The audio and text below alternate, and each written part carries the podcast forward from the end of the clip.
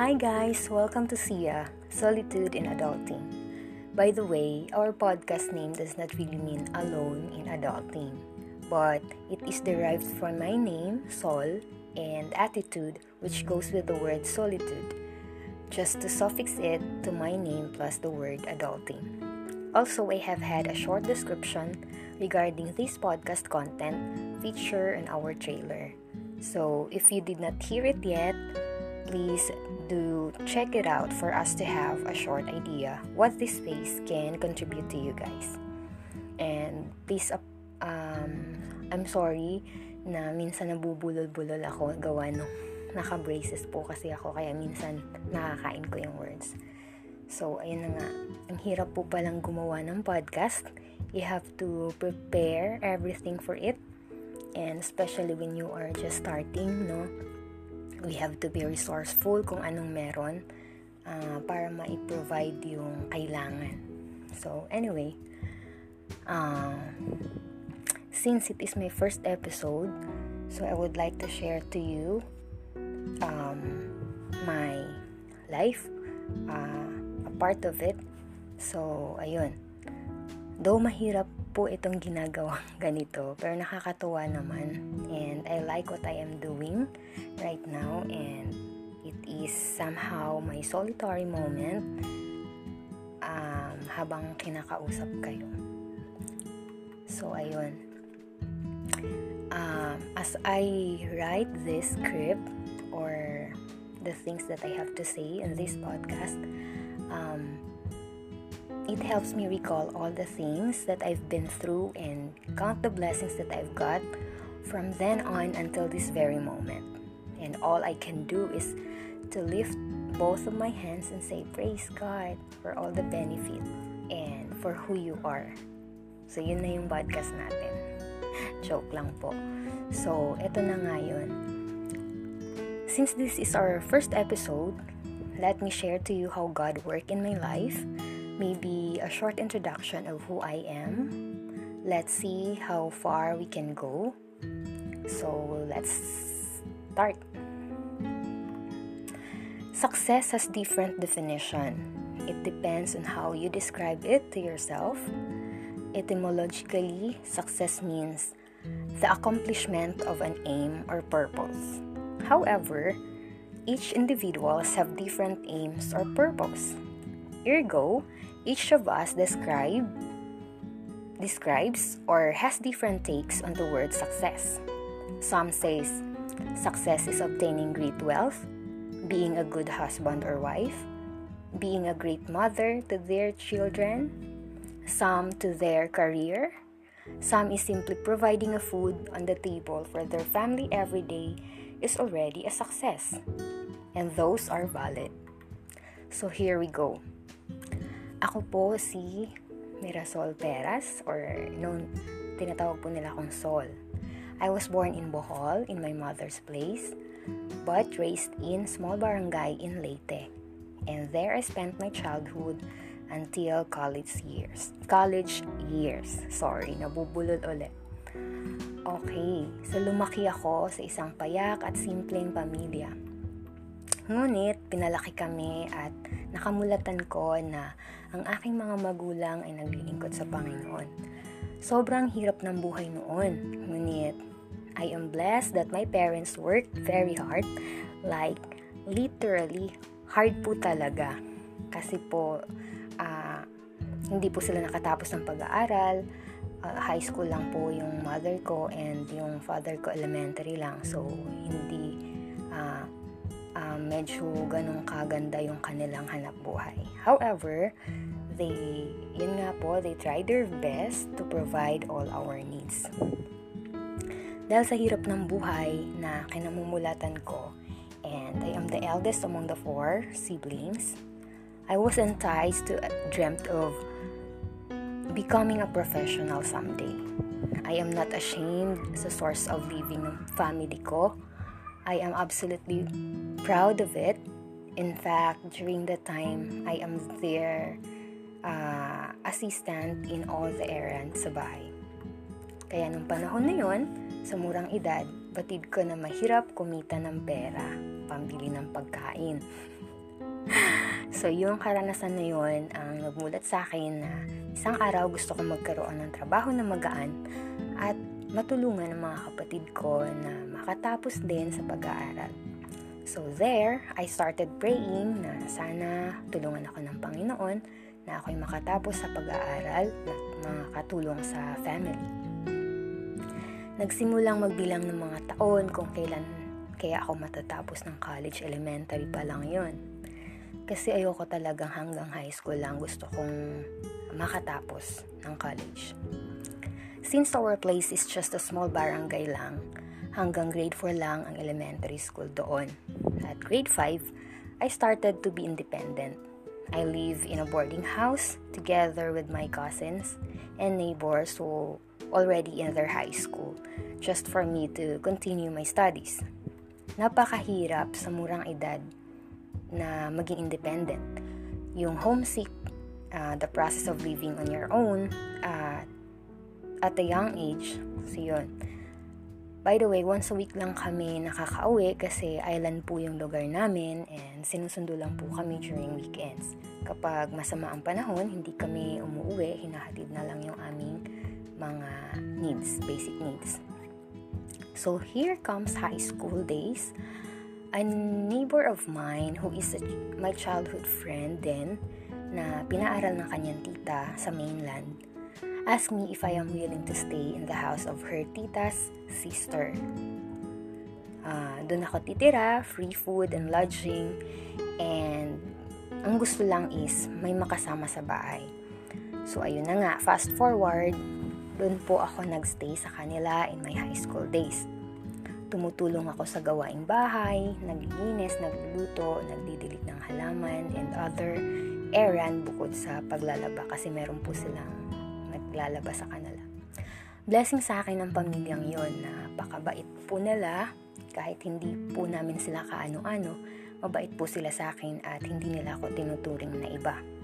Binibigyan nila ako ng allowance, binibili ng gift, ganon, at kung ano-ano pang favor na kanilang ginawa, uh, binigay for me.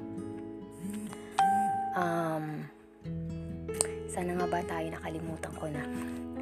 So, very seldom lang po ako nauwi sa amin. Like 4 to 5 times a year lang.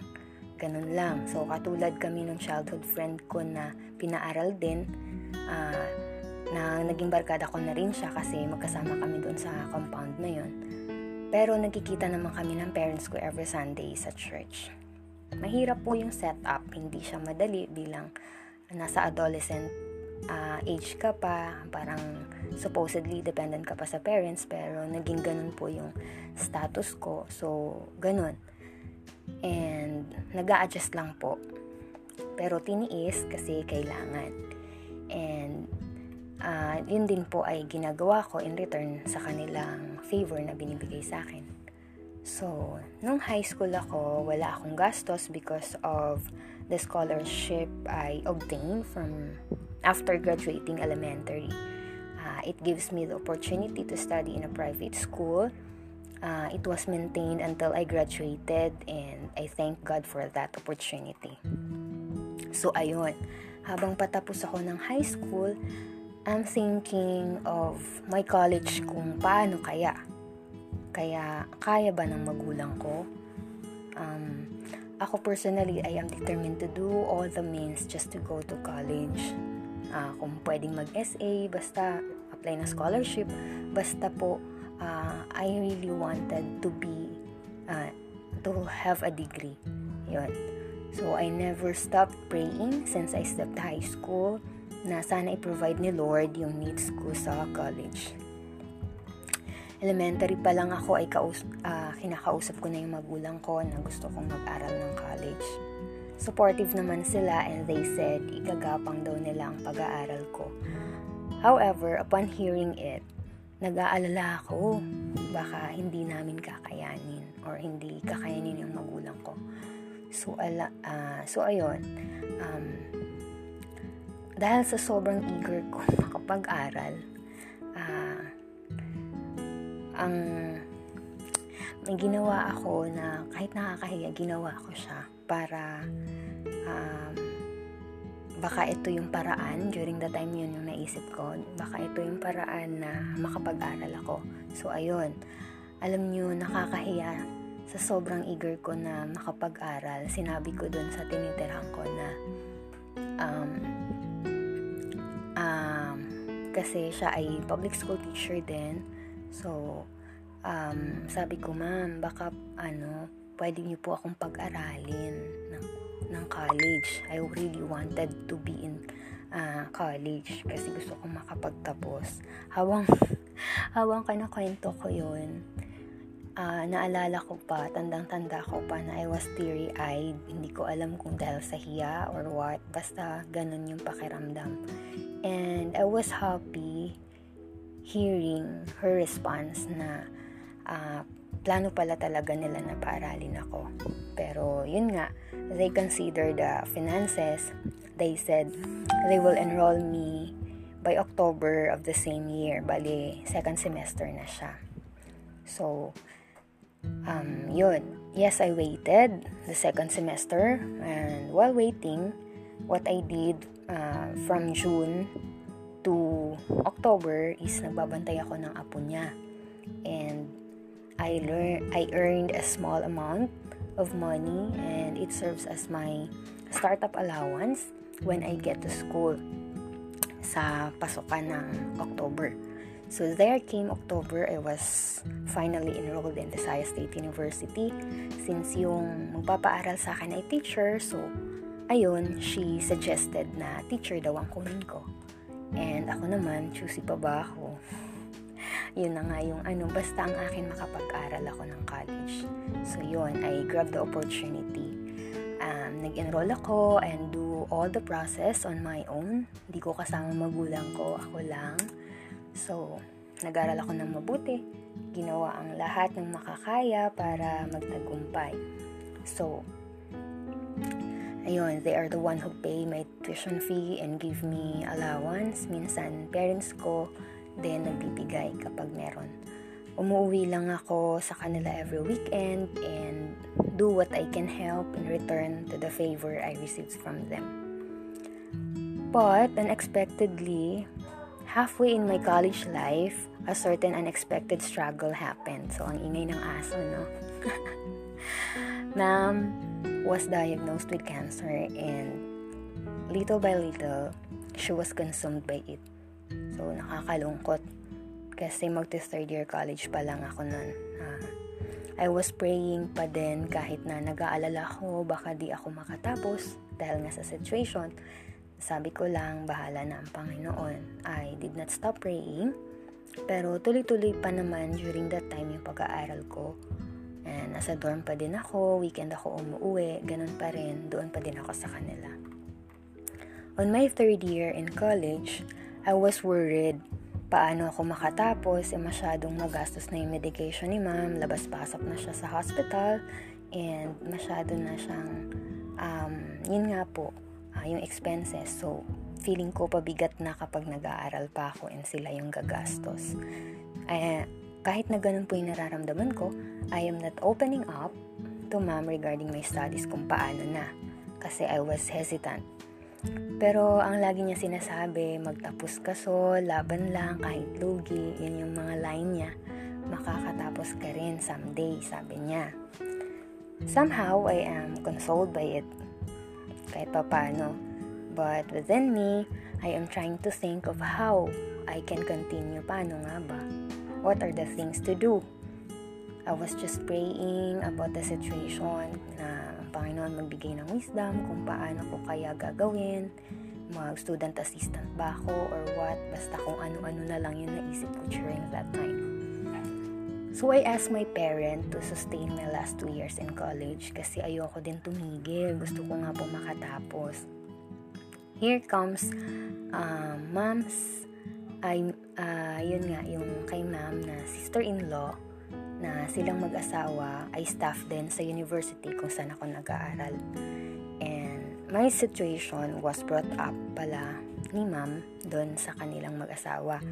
So, ayun, to cut the long story short, kinuha nila ako and doon ako sa kanila nagstay. And I started my third year college doon na sa kanilang bahay. doon sa loob ng university. Sila yung sumasagot ng tuition fee ko, uh, libre ako ng board and lodging, and uh, they are living in a staff house within the university so hindi ako ganun kagastos maliban sa tuition fee. Minsan I ask my parent din for financial support if needed um, if I have other needs in school. Uh, nagbibigay naman po sila. Ayun katulad ng dati, gumagawa ako ng mga gawaing bahay sa kanila, maliban sa paglo-laundry kasi they have uh, yung tagalaba. So, hindi ko yung ginagawa. So, sobrang bait po nila sa akin. Parang tinuturing din nila akong member sa family or relative. Hindi nila ako tinuturing na iba. Uh, da, uh, during that time, dahil kaya pa naman ng oras ko, so, I decided to apply as an SA uh, or a student assess- assistant sa admin ng university. Masaya ako habang nag sa at working student at the same time. I manage my time well. I go home at 11 a.m. to prepare food for kuya and ate so that when they arrived home, may lunch na kami and back to school sa hapon. Uh, then on, my spare time, punta naman ako doon sa assignment ko sa admin office And uuwi din po ako ng on time para makapag-prepare ng dinner. So, ganun. Minamanage ko po yung oras ko. Okay naman siya. Nakayanan ko naman. So, ganun. Bihira na akong nakakauwi sa uh, una kong amo. Lalong-lalo na sa sarili kong family. Uh, yun, nagkikita lang po kami kapag nakakauwi ako during Sundays kasi doon ako nagsisimba. However, pag hindi po ako umuwi, hindi po ako hindi po kami nagkikita sa aking, ma- aking family. Akala nga ng taga sa amin, ako mo daw ay nagmamaynila kay, kasi hindi nila ako nakikita. Kasi bihira na lang po akong nauwi sa amin. Minsan pinapauwi din ako ng una kong amo sa kanya kasi kahit siya ay may sakit na, minsan kasi parang naglalambing, gusto niya na ako daw yung magpapaligo sa kanya, mag-aalaga kahit meron siyang yaya. Nakaka-touch din for me at nakakatuwang isipin na pinagkakatiwalaan ka kahit um, meron naman tap, uh, sanang mag-aalaga sa kanya pero pinahanap pa rin yung um, pag-aalaga mo. So natutuwa ako dun sa mga ganong ano. Minsan din nagpapaabot siya ng alawan sa akin through my ex-roommate sa dormitory na kapitbahay nila kahit na mahirap na yung situation niya, labas-pasok na siya sa hospital, but still he uh, he is try, she is trying to help me pa din in ano anong finance mag-finance sa aking pag-aaral. So nakakaiyak isipin yung inaalala ka ng taong alam mo meron ding sariling pangangailangan, yung mga ganon. So that gesture is selfless, 'di ba? So many times ko siyang ibinalik or hindi tinanggap kasi nga nahihiya ako pero talagang pinipilit niyang kunin ko. So ayun, sobrang blessed ako kay ma'am and sa kanyang family. Ganon din naman sa panibago kong kumbaga parang amo or nung nagpaaral sa akin yung sister-in-law niya kaila kuya at ate na sumalo sa akin sa aking pag-aaral. So, fast forward, eh, nakatapos po ako ng college And after po ako nagtapos, parang ano, nagta-timeline po ako sa sarili ko na kailangan ganitong gawin ko para magtuloy-tuloy. So, hindi ako dapat mabakante kasi may nakasunod sa akin na mag-aaral din. Yun kasi po yung nakaprogram sa mind ko.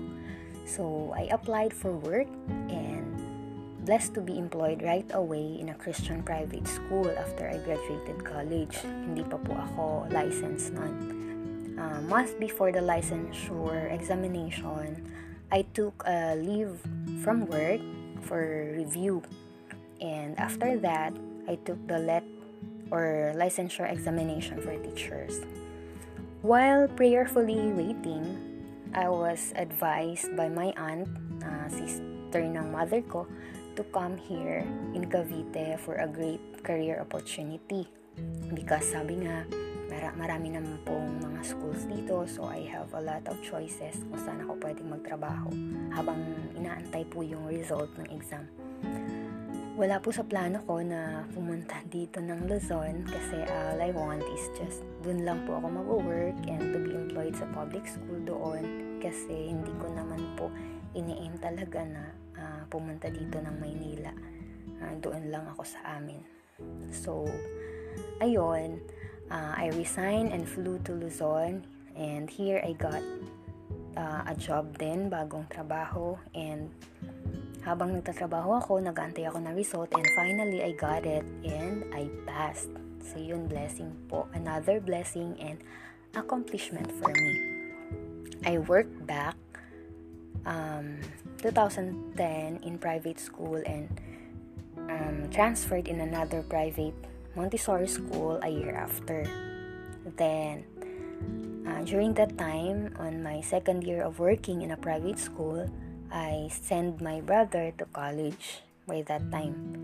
And after I finished my one year contract in Montessori, I started applying for a position in public school since uh, it is a great job opportunity and a secure uh, job nga po kasi yun, pagka nasa public ka, mas maganda yung privileges na makukuha mo.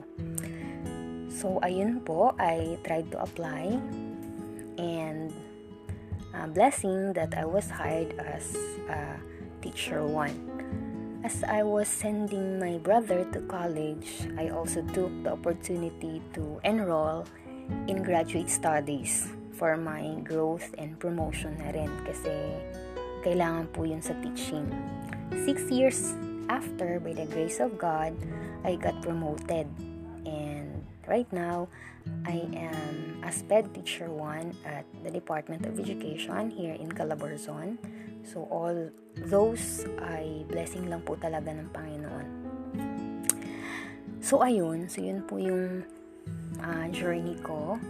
And as I finished college and began working actually until now, struggles and failures never stops um, emotional, financial, and other matters goes to and fro just another level and another other another intensity kumbaga.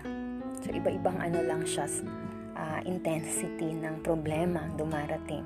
But beyond those, I also never stops um, trusting God and bringing all those concern into prayer as I slowly traversing towards the journey, no?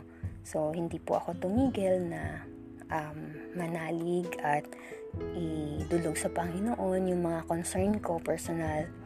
So, yun, ganun lang po yung aking ginagawa. Success is always accompanied with struggles and failure. Sabi nga, we can define success without it. As you go along the highs and lows, you will tend to lose heart. So, yun, manghihina ka po talaga. Sorry for the mga aso namin. Ang aso ng kapitbahay pala. It is normal that you feel weak and stumble. Human as we are, we have limitations. We are not superhumans, diba po? So, we don't have superpowers. And for us to pass through it, one thing is for sure, we need someone above who is higher than us and stronger than us. So, ayun. I believe we have different ways of coping. Uh, in my case, reading and remembering those promises of God, who is uh, a God who is definitely stronger and a God of all possibilities, is my way of coping towards the situation. Uh, through it, I am recharged, and though I feel weak, recharged, I I'm ready again to stand and walk again. Patuloy lang po, hindi hihinto kahit na nanghihina. Uh, one thing I am thankful of lang is yung uh, we are, yung lumaki po kami, uh, pinalaki po kami ng mga magulang namin na meron pananampalataya sa Panginoon and yung kilalanin ng Panginoon sa buhay mo na siya ay supreme, siya dapat ang tinatanong, siya dapat ang kinoconsult, sa kanya ka dapat humihingi ng tulong. So, sa kanya ka dapat pupunta sa anumang sitwasyon ng buhay mo. Kaya, that is the very thing na na-appreciate ko sa mga magulang ko na dinala kami sa ganong uh, values po. So, yun po, isang blessing din po yun ng Panginoon sa akin. So, ayun, please allow me to share, share, sorry. Ganun po talaga nagkabulol-bulol na, no? So, please allow me to share a few of my life verses that I always kept and treasured most aside from the precious salvation verses, no? So, it is found in Matthew 6, 25 to uh, 26 or Matthew chapter 6 verses 25 to 26.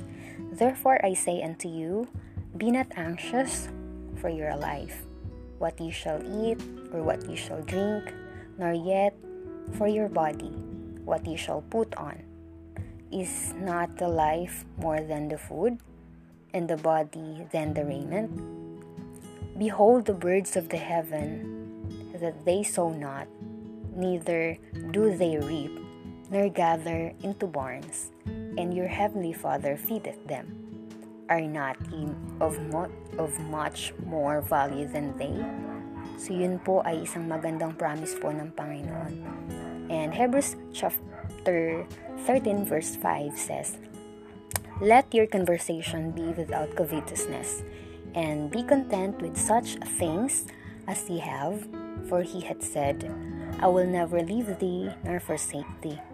And in Philippians chapter 4 verse 6, God promised and said, he, Be careful for nothing, but in everything, by prayer and supplication, with thanksgiving, let your requests be made known unto God.